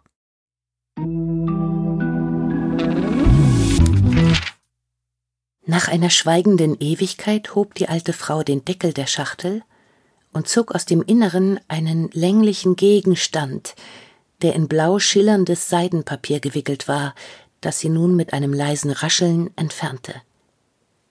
Vincent hielt den Atem an. Es war eigentlich das, was er gedacht hatte. Nein, es war sogar besser. Es war eine Katze. Genauer, eine Angora-Katze, rotbraun-weiß gestreift. Ein unglaubliches Exemplar mit perfekten Schnurrhaaren und fein modellierten Spitzenohren. Unglaublich echt. Das ist eine 303, flüsterte er. Die alte Frau warf ihm einen kurzen Blick zu. Vincent streckte unwillkürlich seine Hand aus. Darf ich? Nur zu? Er strich der Katze über das Fell. Es war sehr weich, lang. Man munkelte, dass sie nachgezüchtete Katzenhaare dafür nahmen und dass jedes Haar einzeln eingesetzt wurde. Hast du so eine schon einmal gesehen? Vincent schüttelte den Kopf. Nein, so eine noch nicht. Die Frau stellte die Katze auf den Tisch und drückte lange auf einen Knopf hinter den Ohren. Die Katze zuckte und dann erhob sie sich. Sie drehte ihren Kopf zu Vincent und starrte ihn an. Ihre Pupillen wurden kleiner und er spiegelte sich in ihren Bernsteinaugen. Die Schnurhaare zitterten leicht und ihr Fell hob und senkte sich, als würde sie atmen. Er legte ihr die Hand auf den Rücken. Sie hatte sogar Körpertemperatur. Die Katze starrte ihn an und miaute. Dann entzog sie sich ihm und lief zu der Frau, die ihr langsam und zärtlich über das Fell fuhr. Sie ist unglaublich, sagte Vincent. Die Frau lächelte, strich der Katze über den Kopf, die sich unter der Berührung leicht duckte und anfing zu schnurren. Die Frau fasste in das Fell hinter dem Ohr, drückte leicht und die Katze fror mitten in der Bewegung ein. Ihre linke Pfote blieb in der Luft hängen. Sie sah nun aus wie eine dieser chinesischen Winkelkatzen, die sie nebenan im China-Shop verkauften. Nur natürlich viel, viel echter. Und was hat sie? fragte Vincent. Ich möchte nur, dass du einen kleinen mechanischen Fehler korrigierst. Vincent sah sie an. Ein kleiner mechanischer Fehler? Nun, das klang nicht besonders dramatisch. Was verlangst du denn normalerweise für sowas? Das kommt ganz drauf an, wie lange ich brauche, antwortete Vincent vorsichtig. Ich würde lieber einen Pauschalpreis machen, sagte die Frau. Hm. Vincent starrte auf die Katze, taxierte die Schachtel und dann die Frau, die mit ihren schwarzen Lederhandschuhen und in einem teuren Hosenanzug vor ihm saß. Vierzig Ether? Als er die Zahl nannte, wurde ihm kurz schwindelig. Es war das Doppelte von dem, was er sonst nahm, auch bei komplizierten Sachen. Vierzig Ether geht in Ordnung. Die Frau zuckte nicht einmal mit der Wimper. Vincent biss sich auf die Lippe, um sein breites Grinsen zu verbergen, das von einem jäh aufwallenden Triumphgefühl ausgelöst wurde. Doch in seine Freude mischte sich plötzlich auch ein merkwürdiges Gefühl. Irgendetwas stimmte nicht. Nein, wenn er genau darüber nachdachte, dann stimmte wirklich etwas nicht. Wie alt ist die eigentlich? fragte er und deutete auf die mechanische Katze. Sie ist ein 2057er Modell vom Herbst. Herbst 2057? Das ist ja noch nicht mal sechs Monate her. Richtig. Aber wieso kommen Sie dann zu mir? Sie hat mindestens noch zwei Jahre Garantie und Copypad würde es Ihnen umsonst reparieren. Im selben Moment verfluchte er sich, dass er das gesagt hatte. Wieso musste er so ehrlich sein? Lebt wohl, schöne Ether Dollars. Ein Schatten zog sich über das Gesicht der Frau. Ich fürchte, Sie würden zwar den Fehler beheben, aber sie mir dann wegnehmen. Wieso wegnehmen? Sie blickte ihn lange an. Siehst du, genau deswegen bin ich hier. Ich verstehe nicht, sagte Vincent langsam. Die Frau sah ihn an und streifte dann ihre langen schwarzen Handschuhe ab. Vincent zuckte zurück. Auf ihrem Unterarm und ihren Händen zeichneten sich rote Kratzer ab. Manche waren rot und schienen frisch zu sein, dann gab es welche, die schon ganz vernarbt waren. Ist das von ihr? fragte Vincent. Die Frau nickte. Er sah sie kurz verwirrt an. Sie hat Krallen? Nach was sieht es aus? Er starrte auf die Katze, die auf dem Tisch lag, und untersuchte ihre Pfoten. Ich kann nichts sehen. Sie sind in der Mechanik verborgen. Aber sie kann sie ausfahren. Wieso sollte Copypad ein Modell mit Krallen auf den Markt bringen, das die Besitzer kratzt? Die alte Frau schob die Schultern hoch. Ich kann sie nicht fragen, denn ich habe sie nicht von Copypad. Sie haben sie von jemand anderem gekauft? Es gibt da einen Laden in der Sophienstraße. Aber Vincent zögerte. Ist das legal? Die Frau lächelte. Genauso legal wie dein kleiner Reparaturbetrieb. Sie sahen sich an. Dann war sie so etwas wie ein Sondermodell? fragte Vincent. Die Frau beugte sich vor. Ich lasse sie mir nicht wegnehmen, verstehst du? Sie ist meine Katze. Aber es ist nicht normal, dass sie kratzt wandte Vincent ein. Was normal ist und was nicht, ist mir egal. Ich will nur, dass du das reparierst. Entferne einfach die Krallen. Kannst du das? Genau kann ich das erst sagen, wenn ich in ihr Inneres gesehen habe, sagte Vincent vorsichtig. Er blickte in ihr Gesicht, auf dem sich wieder der Zweifel breit machte. Sie öffnete ihre Handtasche, ein winziges kleines Ding mit funkelnden Nieten, und zog eine Geldbörse heraus, in der sie herumkramte, um dann endlich einen Schein auf den Tisch zu legen. Vielleicht kannst du es ja doch schneller möglich machen. Vincent starrte auf das Papier vor sich. Es war tatsächlich ein Geldschein, ein alter Hundert-Euro-Schein. Du wirst sie mir bald vorbeibringen, nicht wahr? Vincent konnte sich ihrem Blick nicht entziehen. Dieser Schein, ist das jetzt so was wie eine Anzahlung? Die Frau lächelte leise und zog noch etwas aus der Handtasche. Es war eine lila Visitenkarte, die sie vor Vincent auf den Tisch heftete und die darauf genauso leuchtete wie vorher ihr Mantel vor den grauen Häuserzeilen. Das ist keine Anzahlung. Das ist ein Geschenk. Vincents Herz klopfte. Wann hatte er zum letzten Mal ein Geschenk erhalten? Es war so lange her, dass er sich nicht mehr daran erinnern konnte. Heute war ein guter Tag. Definitiv. ein sehr guter Tag. Wir kommen zu den Buchtipps und ich fange wie immer mit dem Bilderbuch an. Zwei Bilderbücher möchte ich in der 23. Folge Freikörpern vorstellen. Eines davon ist bei dem Thema fast ein Must. Die Anleitung zur Selbstliebe Liebe deinen Körper von der australischen Autorin Jessica Sanders hat Anna Kampfmann übersetzt, die brasilianische Künstlerin Carol Rossetti hat illustriert.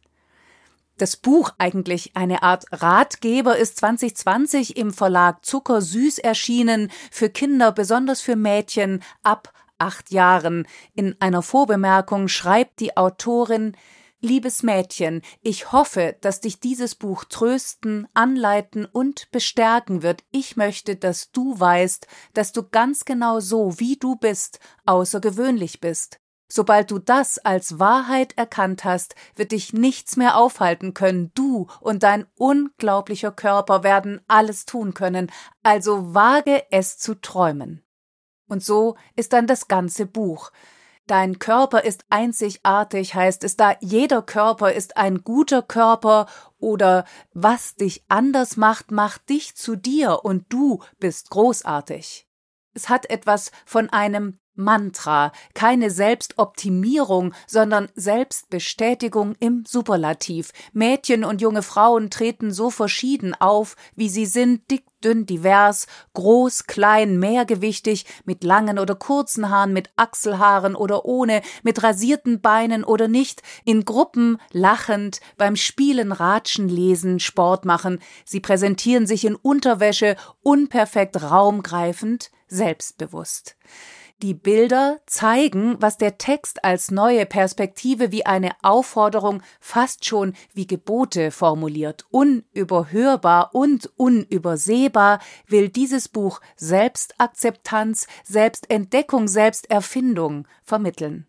Tipps zum guten Umgang mit sich, Übungen zum sogenannten Self-Care sollen helfen, den eigenen Körper lieben zu lernen und sich Hilfe zu holen, wenn das Unwohlsein in der eigenen Haut zu übermächtig wird. Nicht vergessen, mein Körper ist stark, mein Körper kann großartige Dinge tun, mein Körper gehört mir. Das ist korrekt, richtig und wichtig, trotzdem wird mir als Kritikerin unwohl in meiner Haut. Ist es nicht viel zu einfach, viel zu direkt? Mit Gebetsmühlen zur Weltverbesserung ist das angemessen sinnvoll?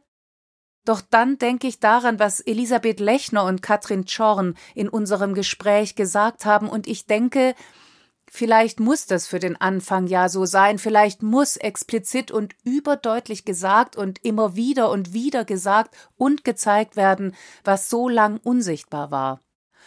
Auf der Bildebene setzt Liebe deinen Körper tatsächlich auf und setzt selbst andere Bilder, neue Körperbilder. Weit weg von den üblichen Hochglanz-Abziehbildern sind die abgebildeten alle unterschiedlich, alle einmalig, alle anders, aber alle gleich in der Wahrnehmung und Wertschätzung, wenigstens schon mal auf dem Papier. Das erklärte Ziel an die Leserinnen, eigene Vorstellungen von Schönheit zu finden, zu leben, sich selbst zu lieben, denn alles, was wir mit Liebe betrachten, ist schön. Das hat der Dichter Christian Morgenstern schon vor über 120 Jahren gewusst. Trotzdem, bei so viel Wohlwollen braucht es noch eine Ergänzung, einen Sidekick. Ich denke an das Bilderbuch und außerdem sind Borsten schön von Nadja Budde bereits 2013 im Peter Hammer Verlag erschienen für Kinder ab drei Jahren. Schräg, herrlich, hässlich in dadaistischer Zuspitzung und typischer, unangepasster Nadja Budde Manier ist der Weg zur Selbstakzeptanz hier ein ganz anderer, keine Anleitung, sondern eine Entdeckung. Die Figuren absurd gescheitelt, sommerbesprost, monströs bebrillt, mit verschämtem Megagrinsen im Gesicht, zu dick, zu schick, zu fein, zu klein, zu kahl, zu schmal, zu unelfig und leider gar nicht supermännisch, mäkeln sie alle an sich rum. Dabei könnte es so einfach sein, schließlich gilt, und außerdem sind Borsten schön. Stimmt. Die widerborstigen Bilder und Reime von Nadja Budde sind der beste Beweis. Der lapidare Text geht beispielsweise so Viele Mädchen in dem Haus sähen gern wie Elfen aus. Selten lagen Wunsch und Wirklichkeit so weit auseinander, und doch führen sie umstandslos zur Moral, denn die ist wichtig. Wie du bist, so bist du richtig. Das Kinderbuch ist dieses Mal ein Klassiker. Feuerschuh und Windsandale von Ursula Wölfel ist 1961 erschienen und wurde 1962 mit dem Deutschen Jugendliteraturpreis ausgezeichnet. Es ist eines der Bücher, die ich als Kind geliebt habe. Umso überraschter war ich beim Wiederlesen, wie vieles ich vergessen oder als Kind überlesen habe. Feuerschuh und Windsandale ist eine Familiengeschichte, es ist eine Vater-Sohn-Geschichte. Tim Feuerschuh und sein Vater durchwandern vier Wochen das Land. Sie übernachten auf Bauernhöfen, immer da, wo der Vater, ein Schuster, Arbeit findet. Sie schlafen unter freiem Himmel, sie gehen und reden, und immer wenn sich ein Lebensproblem auftut, erfindet und erzählt der Vater eine Geschichte.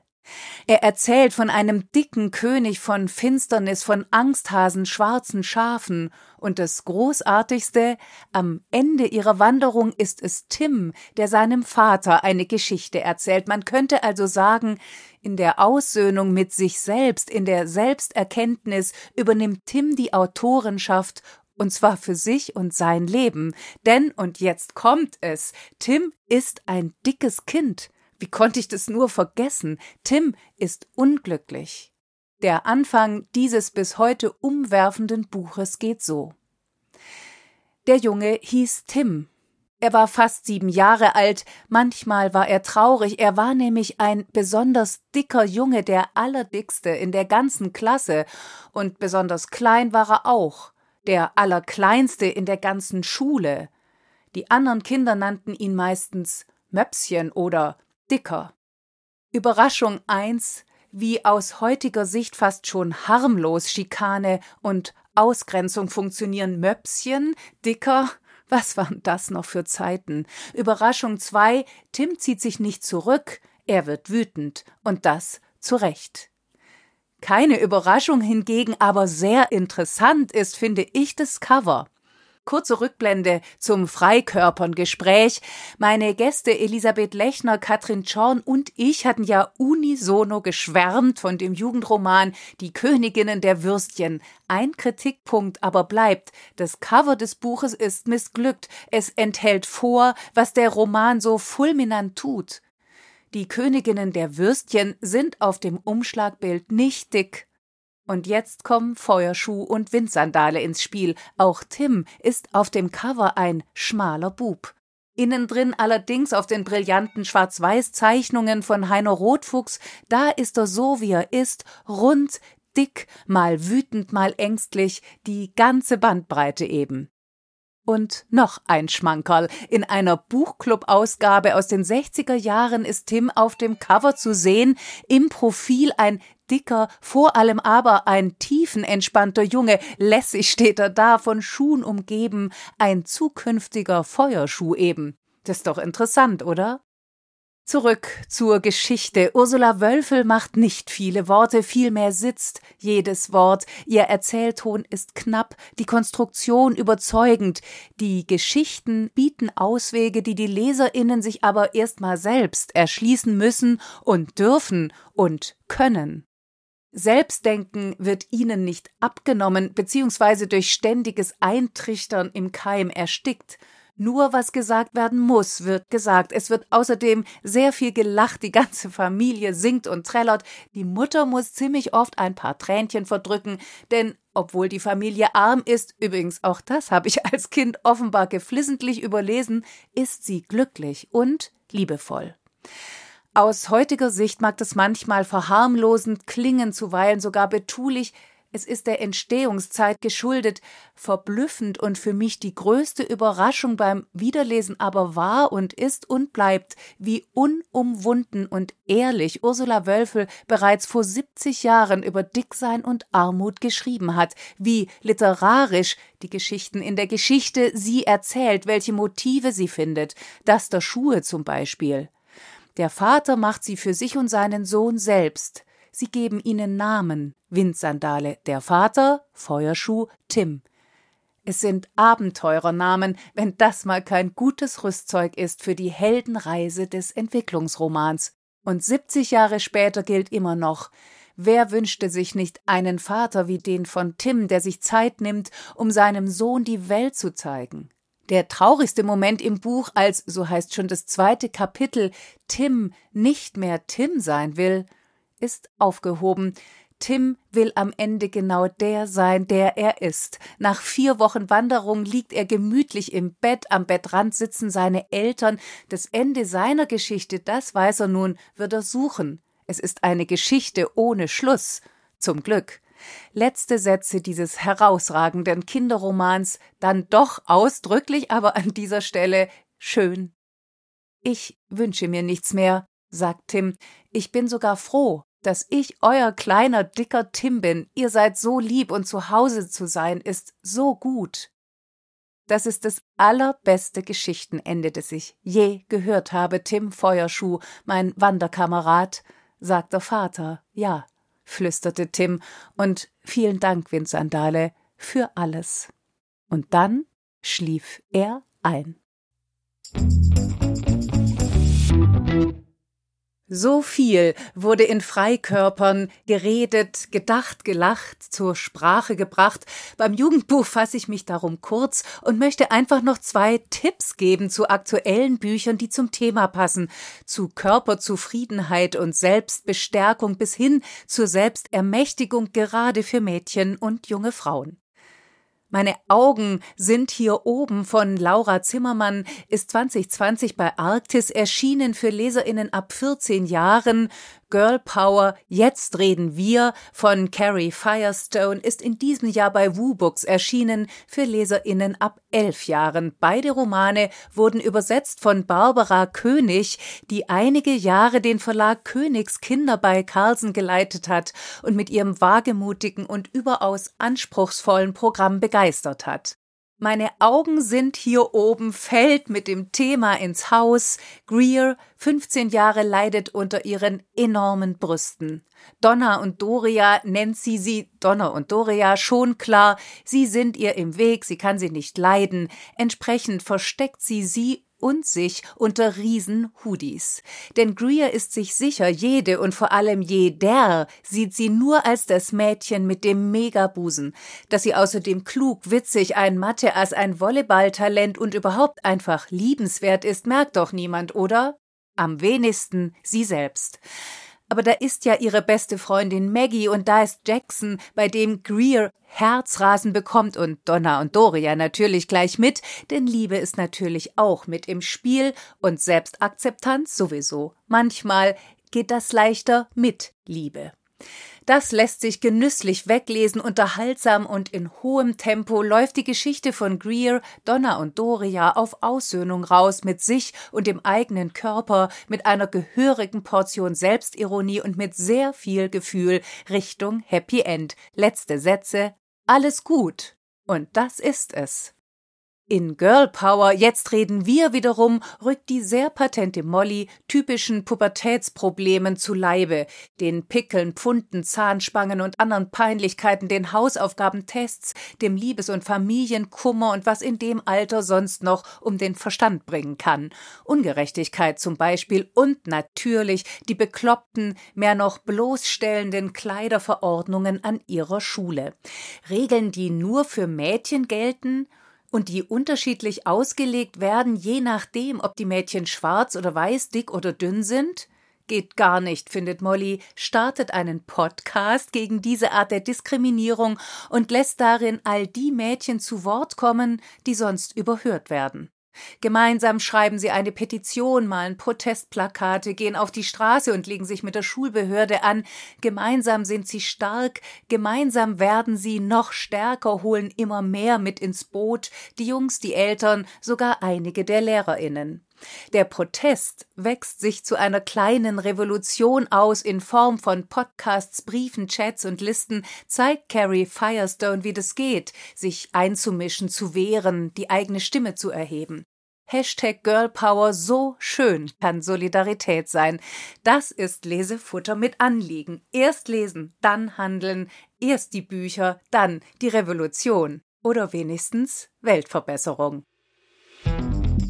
Das war's für heute. Danke wie immer fürs Zuhören und danke immer wieder für eure ganze Unterstützung. Was uns hilft, wenn ihr Freigeistern abonniert, weiterempfehlt und teilt. Und wenn ihr uns bei Apple Podcast hört, könnt ihr uns außerdem Bewertungen dalassen, geschrieben und oder in Form von Sternchen. Darüber freuen wir uns ganz besonders. Am meisten natürlich über fünf Sterne. Nicht nur, weil wir Sterne so mögen, sondern weil die Zahl der Sternchen uns hilft, besser gefunden zu werden. Ich sag für heute Tschüss und bis in zwei Wochen. Ich freue mich schon.